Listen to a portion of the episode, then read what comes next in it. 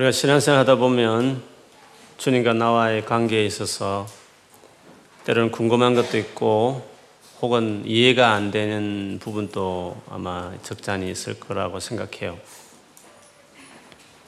우리가 고민하는 상당수 중에 우리가 하나님 형상으로 지원받았다라는 이 부분을 잘 이해하지 못함으로 그 고민을 할 때가 있습니다. 창세기 1장 26절에서 28절에 말하는 하나님께서 우리를 만드실 때 자기 형상대로 모양으로 우리를 지으셨다 했는데 그 의미는 여러 가지로 설명할 수 있지만 중요한 것 중에 하나는 하나님이 당신처럼 우리를 인격적인 존재로 지었다. 그것이 우리가 이해해야 될 중요한 것 중에 하나입니다. 인격이라고 말하면 크게 세 가지 요소가 있죠.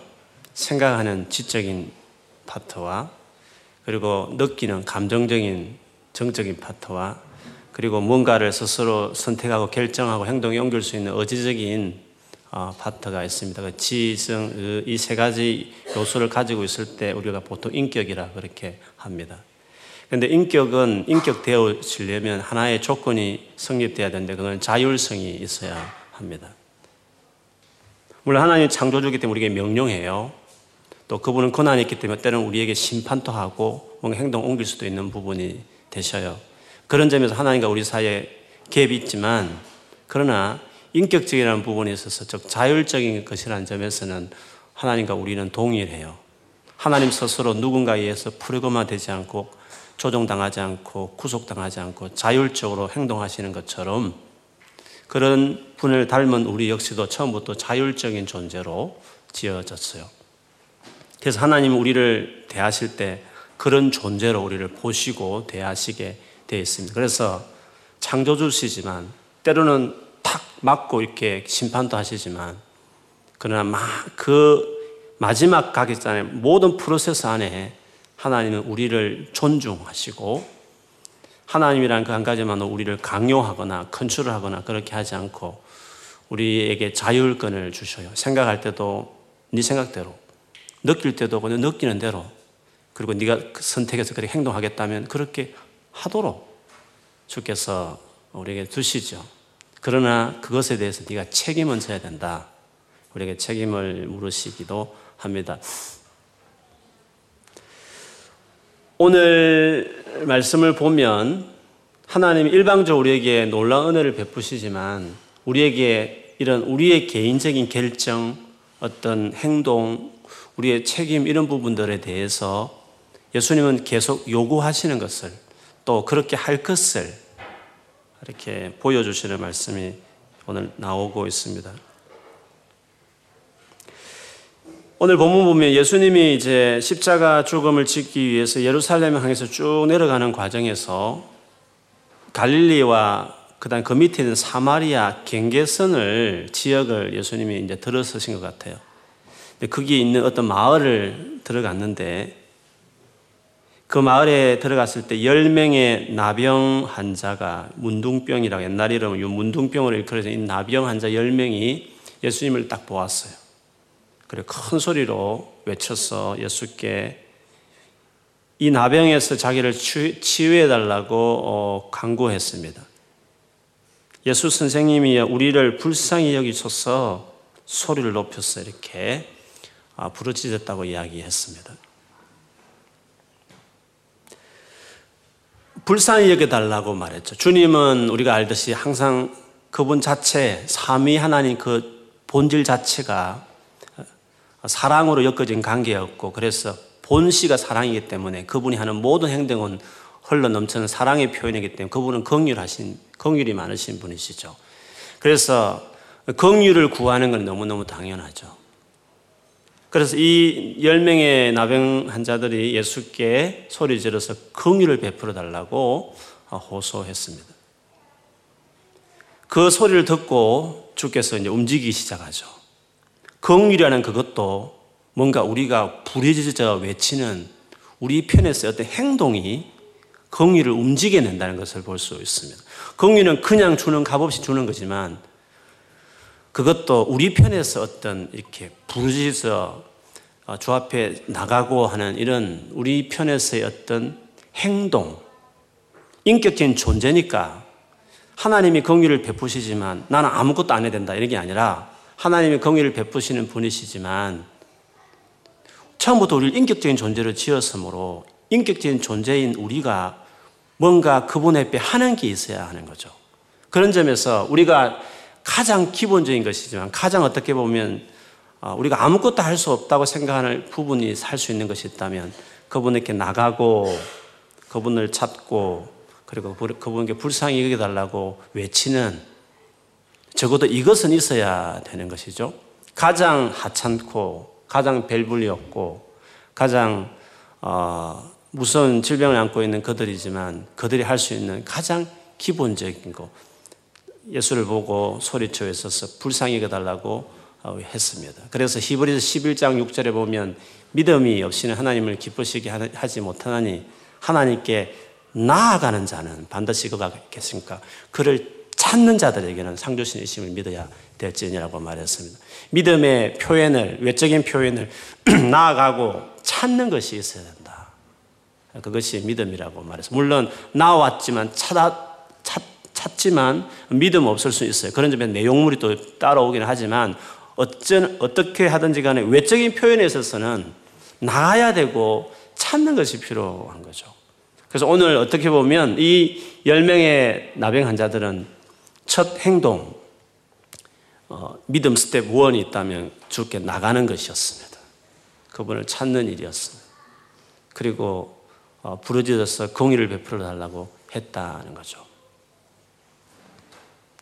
만일에 이렇게 할 수 있음에도 아무것도 하지 않는다. 그러면 공일이 우리 안에 이루어질 수 없는 거죠. 물론 아예 죽어버렸으면 우리가 아무것도 행동할 수 없는 컨디션일 때는 하나님이 그건 일방적으로 오셔서 이렇게 달리다금 하시 일으킬 수 있지만 살아 있으면 나갈 수 있고 부러질 수 있는 상태면 우리가 해야 될 책임을 해야 하는 거죠. 믿음에 믿음에 걸맞는 우리 편에서 인격적인 반응이 필요한 거죠. 긍일이 주님이 긍일을 베푸시지만 그래서 성경은 끊임없이 하나님께 나가라. 여호와를 찾아라. 만날 만할 때 그분을 만나라. 그렇게 우리에게 호소하는 거예요. 그런 점에서 신앙생활에서도 우리가 하나님 형상되어 지어진 인격적인 존재라는 사실을 기억하는 게 중요하고 그래서 우리 편에서의 액션이 있어야 하는 거죠. 그렇다면 하나님 그런 말 할 필요 없죠. 하나님 편에 다 하실 것 같으면. 뭐 찾으라는 말씀도 없고 기도하라는 말씀도 할 필요 없고 어, 계속 나오라. 내 안에 거해라. 그런 말씀도 할 필요 없죠. 하나님께서 다 하실 것 같으면. 그런데 우리는 원래부터 아무것도 하지 않더라 하나님과 일방적으로 다 하는 처음부터 우리 로봇으로 지어지 않고 인격적인 존재를 지었기 때문에 우리에게 자꾸 요구하시는 게 필요한 거죠. 그리고 우리는 그걸 해야 할 부분이 있는 것이란 말이죠. 그것은 아주 기본적인 주님 앞에 나가는 나아가고 찾는 일이 필요한 거예요. 그래서 여러분 이렇게 오신 거는 이 귀한 일인 거예요. 믿음의 우리의 출발과 같은 것이죠. 이렇게 하는 것과 이렇게 하지 않는 건 차이가 나는 거죠. 차이 나는 건 당연하죠. 우리는 그런 처음부터 그렇게 존재했기 때문에. 이런 그들에게 주님께서 그 기도를 들으신 다음에 하신 말씀이 있죠. 14절에 보면 갔어 제사장들에게 너희 몸을 보이라 이렇게 하셨어요. 이 두 번째 것도 또 믿음을 요구해요. 물론 어떤 경우는 달라요. 사람마다 다 케이스마다 케이스 다르지만 이들의 경우에는 또 믿음을 요구하셨어요. 긍휼을 베풀고 치유의 과정에도 또다시 우리에게 뭔가를 믿음을 가지고 뭔가를 해야 될 것에 대해서 주님이 두 번째 믿음 스텝 2처럼 요구하셨어요. 가서 제사장에 보이라고 말씀을 하셨어요. 보통 나병 환자가 제사장에 보일 때는 이 병이 나았는지 안 나았는지 체크하기 위해서 나병 환자가 제사장에 가서 자기 몸을 이렇게 보여주게 돼 있었어요. 근데 이 나병 환자인 것을 뻔히 아는 이들이 제사장에 가야 된다고 한다면 역시 마찬가지예요. 이 병이 나아야만 제사장이 보고 나았다라고 이렇게 인정을 해줘서 소셜 그 삶으로 다시 돌아올 수 있도록 일반적인 보통 사람들처럼 그 삶에 들어올 수 있도록 이렇게 확인, 컨펌을 해줘야 그들의 일상의 삶에 돌아오거든요. 격리되어 살다가.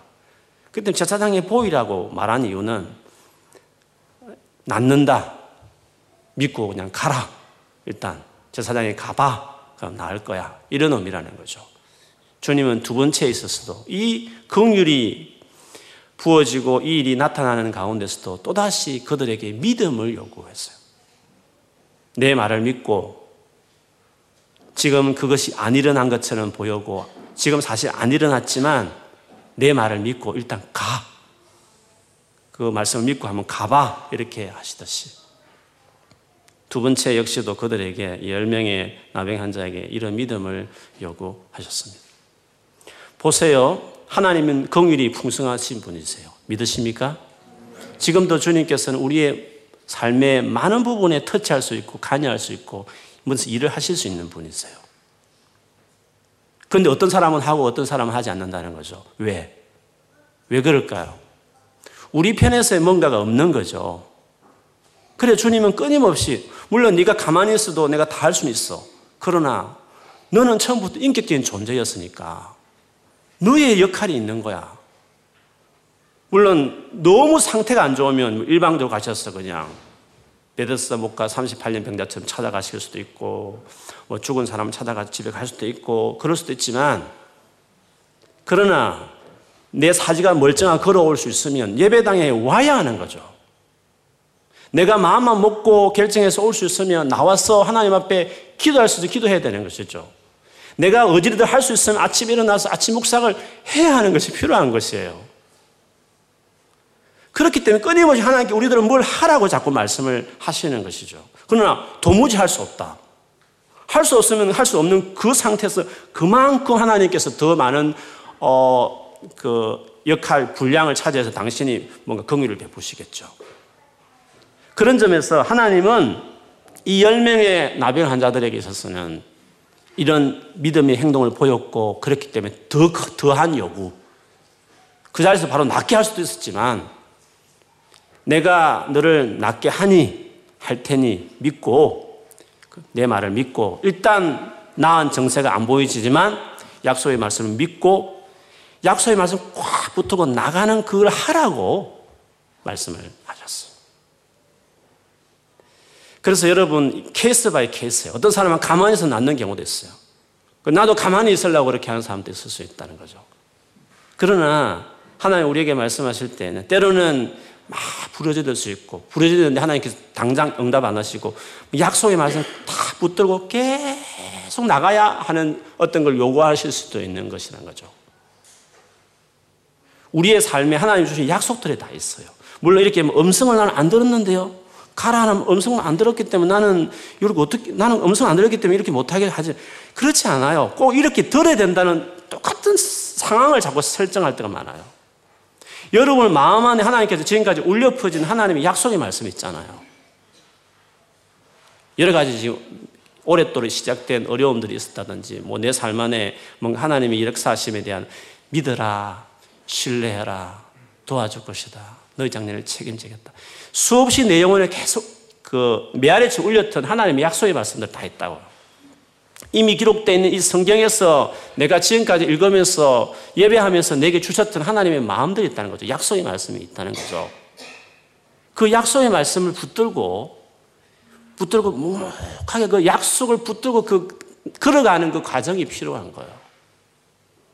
그런 우리 편에서의 어떤 책임감이 있는 믿음의 스텝이 필요한 거죠. 그렇게 뚜벅뚜벅 걷다, 걷다 보면 하나님께서 당신의 그 약속대로 내 영혼 안에 주셨던 성령으로 내게 주셨던 그 소망, 그 기대감, 아, 그렇게 될 것이라고 믿었던 그 내주셨던 말씀들 있잖아요. 그것이 내 삶 안에 이루어지는 것을 이제 보게 되는 거죠. 그래서 어, 우리가 하나님이 주셨던 그 말씀 붙들고 묵묵하게 믿음의 걸음을 걸어가는 그 과정이 필요해요. 그래서 오늘 이 밤에 오시듯이 그리고 여러분께서 계속 몸부림치면서 붙들고 있는 그 약속의 말씀, 순종하면서 나가는 그 태도들을 통해서 하나님 반드시 일하실 거예요.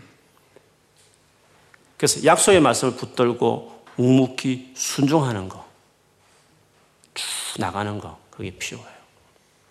그렇게 했을 때 이들의 삶에 하나님께서 가다가 가는 도중에 열 명의 이 사람들이 가는 도중에 자기 몸이 깨끗게 되어진 놀란 일들이 나타난 것을 볼 수 있습니다. 그래서 첫 번째 말씀드린 것은 주의 긍휼은 우리의 믿음을 요구한다. 그게 첫 번째라고 말했습니다.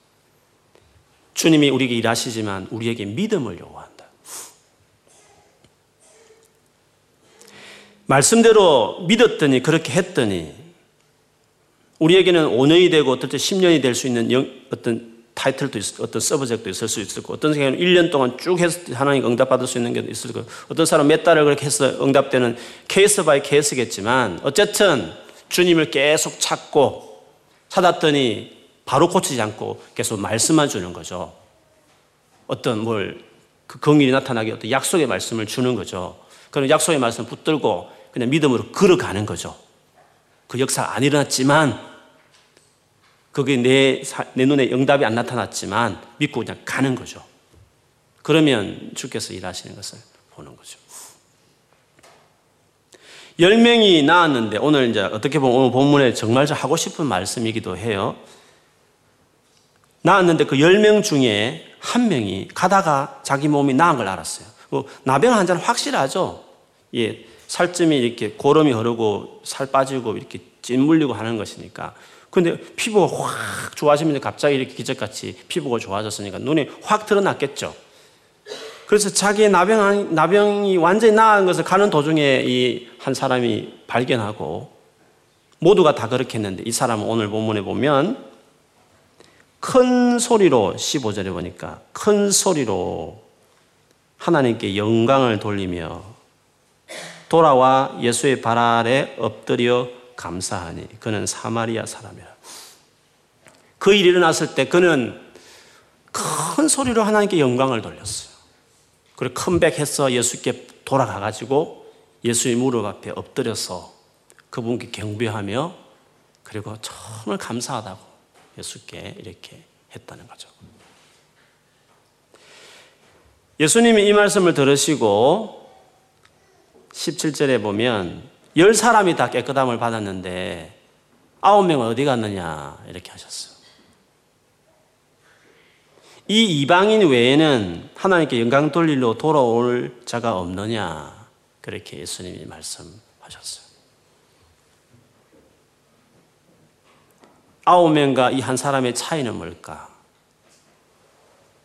우리 안에 하나님께 나오지만 하나님 은혜를 경험할 수 있지만 10분의 1만 소유할 것 같은 이 태도, 그리고 10분의 9는 대부분 이렇게 하지 않는 이 차이가 뭘까? 이 같은 말씀이 예수님께 일어났지만 오늘날 우리에게는 없었, 없을까요? 똑같이 하나님 은혜를 경험하지만 10분의 1만 소유하는 믿음. 내 믿음이, 너 가진 그 믿음이, 아홉 명은 없는 너만 가지고 있는 그 믿음이 너를 구원했다 하시면서 아홉 명이 가진 믿음과 이 한 사람이 가진 믿음의 차이는 뭘까 어, 하는 거죠.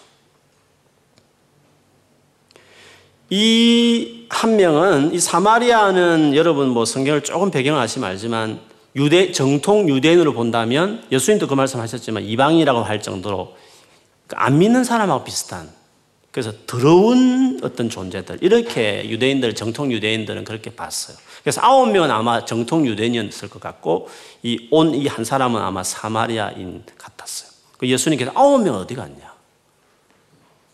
이방인 너밖에 올 사람이 그래 없었느냐?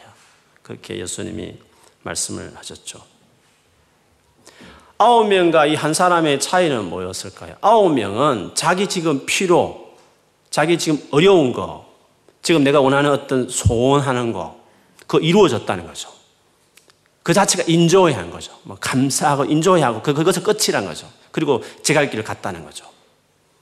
그런데 이 한 사람은 자기 안에 필요가 채워졌지만 그 채워진 필요보다도 더 중요한 한 가지, 이 필요를, 필요를 채우신 이 하나님과 이 예수께 갔다는 게 중요한 거죠.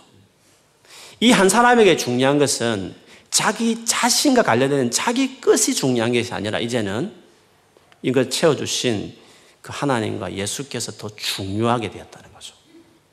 예수라는 그 존재가 더 중요하게 됐다는 거죠.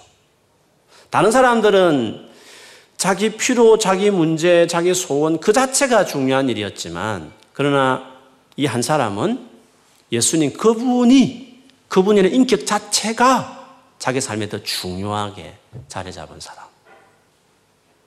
아홉 명은 자기 필요를 채우기 위해서 갈급하고 찾고 부르짖는 그런 믿음이었다면 이 한 사람은 구원에 이르는 믿음, 진짜 천국까지 갈 수 있는 하나님의 참 백성이 되는 가진 그 그런 믿음을 가진 즉 하나님 그분만을 원하는 그분이 더 중요하게 된 그런 믿음으로 되었다는 점에 두 사람의 차이가 있다고 말할 수 있습니다. 물론 이 두 가지가 연결될 수 있습니다. 내 필요를 채우시는 또 내 문제를 해결하시는 내가 열심히 기도했던 기도 제목 응답해 주시는 그 하나님을 경험한 이후에 이 한 사람처럼 그, 그 하나님을 이제 정말 의지하 그 하나님 자체가 소중하게 된 그런 믿음으로 나가는 사람이 있는 반면에 많은 경우에는 10명 중에 9명은 이 9명의 나병 환자 같이 계속적으로 자기 피로만 채워주는 것으로 끝나고 채워주면 감사하고 안 채워주면 떠나고 내가 원하는 계획을 이루어주면 막 주님이 좋고 안 채워주면 그냥 다운되고 그런 식의 믿음으로 이제 있다는 거죠. 그러나 한 명은 그렇게 해주신 그 하나님 그분이 중요하기 때문에 굳이 안 가도 될 일, 오라고 한 것도 아니고 안 가도 될 일이지만 그냥 그분 자체가 소중하기 때문에 가다가 컴백해서 그 예수 앞에 무릎을 꿇고 경배하며 감사하다. 그분을 높이는 주님은 그 믿음, 아홉 명이 없는 너는 이 믿음이 있다 하시면서 그 믿음이 너를 구원했다. 라고 예수께서 말씀을 하셨습니다. 확률적으로 보면 10분의 1만이 가질 수 있는 믿음. 예수님 당시에 수없는 사람이 예수님을 따라다니면서 말씀 앞에서 은혜도 받고 또 각가지 수많은 병자들을 고쳤지만 그들이 다 예수 믿은 건 아니지 않겠습니까? 교회를 나오지만 하나님에 대한 존재를 체험할 수도 있어요. 어떤 경우에는 기도의 응답도 안 믿는 불신자도 기도 응답을 받을 수 있어요. 창조주로서 그냥 그 기도를 들어줄 수 있는 거죠. 그러나 그런 체험을 했다 해서 곧 믿음이 있는 것인가?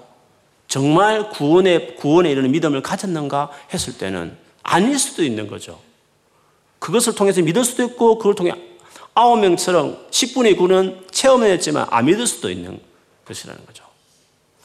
제가 한번 언급한 적이 있었지만 한국의 복음학교라고 뭐 지금 아주 유명한 분이 되셨지만 김용희 선교사님이 한때 그 일을 하기 전에 기도원에서 막 기도하면서 하나님 인도를 막 구하고 앞길이 막막해서 막 가족들 데리고 막 기도하다가 기도원에서 열심히 봉사하는 한 그 분을 보셨어요.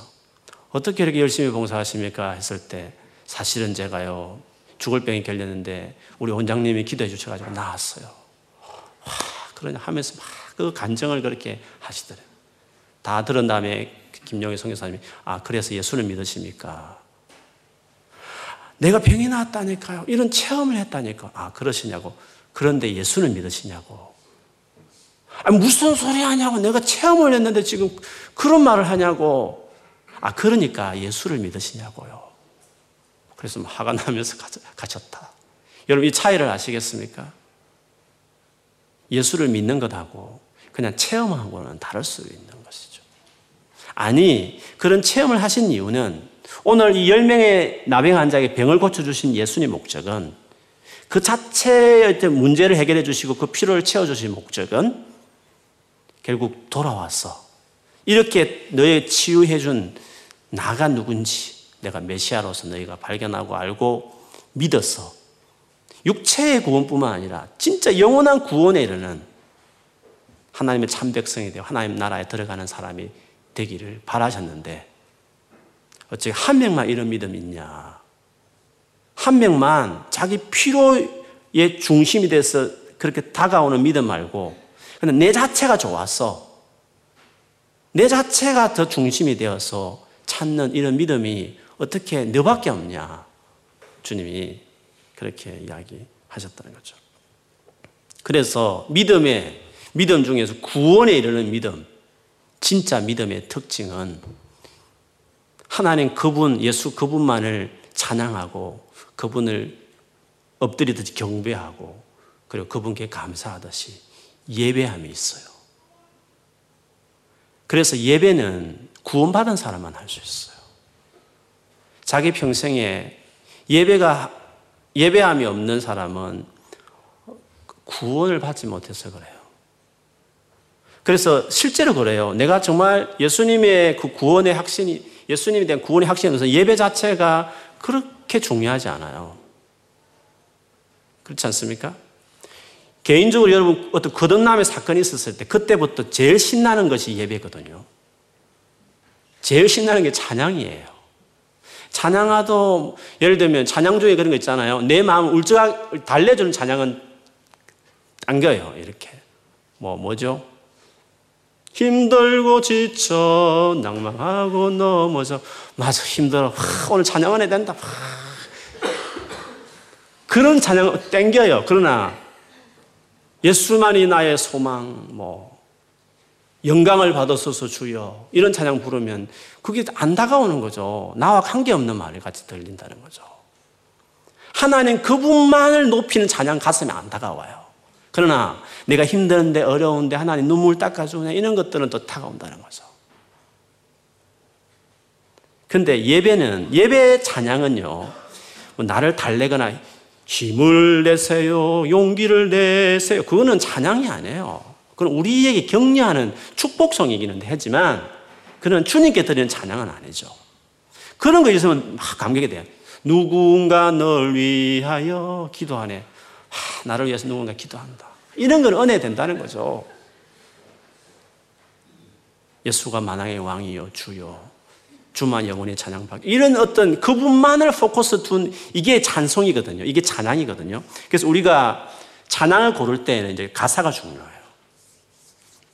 하나님께 정말 드려질 가사와 하나님께 드려질 것을 이제 드리는 것이 여기 우리 중요한 찬양이죠. 그걸 예배라 그러는 거 예배라는 것은 그분만을 위해서 하는 거예요. 그분 자체를 위해서 하는 거거든요. 나의 필요나 나의 뭐 문제나 나의 아픔이나 상처나 뭐 어려움이나 이런 것들 관련된 거다 잘할 수 있어요. 열렬히 사모도 할 수 있고 뭐 그것 때문에 열심히 뭐 이렇게 붙들고 뭔가 할 수 있어요. 그러나 진짜 구원받은 사람, 저 구원이라는 건 하나님 그분과의 관계를 확 맺은 사람인데 그 사람은 하나님 그분만을 열렬히 노래하고 찬양하는 경배하는 예배가 이제 가능한 거죠. 이 사람은 그런 사람이었어요. 아홉 명은 그분 예수께 와서 경배하고 감사하는 게 중요하지 않았어요. 내 문제 해결되었으면 끝났다는 거죠. 그냥 좋다는 거죠. 그러나 이 한 사람은 그렇게 해주신 그분이 중요했어요. 그분께 왔고 그분을 예배하게 됐다는 거죠. 그래서 우리의 믿음은 물론 이렇게 시작할 수 있어요. 아홉 명처럼 내 문제 급해서 주님이 부르짖어서 찾고 그래서 너무 힘들었을 때 교회를 찾았고 친구 따라 교회를 왔고 누구에 걸려서 오듯이 이렇게 손 붙들려 왔지만 그러다가 그러다가 점점 이제 그분께 관심이 가기 시작하는 거죠. 나 중심적인 신앙에다가 이제 하나님 중심의 신앙으로 이제 바뀌게 그런 프로세스 다 있는 거죠. 우리 가운데 아직도 이렇게 필요 중심적으로 머물고 계신 분들은 예배로 나가는 하나님 그분만이 그래서 교회 올 때도 문제 없어도 더 오고 오히려 잘 풀려도 막 더 열심히 교회 나오고 내가 충만하지만 더 오고 언제나 더 예배하고 싶은 사람이 되는 사람들. 그게 진짜죠. 그게 진짜 믿음이죠. 저는 여러분이 저를 비롯해서 우리 모두가 이런 믿음으로 나아가는 사람이 되기를 주 여러분 축원합니다. 주기도문 첫 구절 하늘에 계신 우리 아버지 하나님을 아버지라 부를 수 있는 사람 진짜 하나님과 바른 관계를 맺은 사람 그런 사람이 하나님 당신 이름이 거룩하게 여겨지기를 원합니다라고 예배의 기도를 하는 거죠. 진짜 구원받은 사람이 할 수 있는 첫 번째는 예배죠. 이스라엘 백성들을 구원시킨 다음에 하나님이 그들에게 가르친 첫째 레슨, 제일 중요한 티칭은 성막을 지어라. 성막의 봉사는 레이지파와 제사장들의 수많은 가르침들. 구원받은 사람은 예배를 배우게 돼 있어요. 그래서 예배됨이 그 사람의 참 믿음의 어떤 수준과 크기와 상태를 알 수 있는 것이죠. 그래서 오늘, 오늘 이 말씀을 보면서 내가 오늘 이 저녁에 여러 가지 필요를 갖고 나왔지만 그걸 열심히 믿음을 가지고 왔어요. 오는 게 중요해요. 그리고 부르짖는 게 중요하고 그 약속 일어, 일어날 때까지 이루어질 때까지 그걸 붙들고 인내하면서 묵묵하게 믿음의 스텝을 계속 밟는 낙심하지 가는 그게 중요해요. 근데 거기서 머물면 안 돼요. 하나님이 응답하실 때 거기서 머물지 않고 더 나가야 되는 거예요. 그 응답하신 주님을 예배하는 거예요. 이제 문제 안 터져도 감사하고 급한 일이 없어도 주님을 언제나 예배하고 찾고 고난 당하면 주님 찾고 일 잘 풀리면 그냥 느슨해지고 이런 게 아니라 언제나 언제나 언제나 주님을 갈망하고 찾는 사람들 예배하는 사람들 그런 믿음의 사람으로 이렇게 나아가는 사람이 되어야 되는 것이죠. 오늘 여러분 안에 그런 은혜가 있어서 정말 주님을 그렇게 사랑하고 정말 예배하는 믿음의 사람으로 다 세워지는 은혜가 있기를 그런 사람들 되기를 주의 이름으로 축원합니다. 아멘.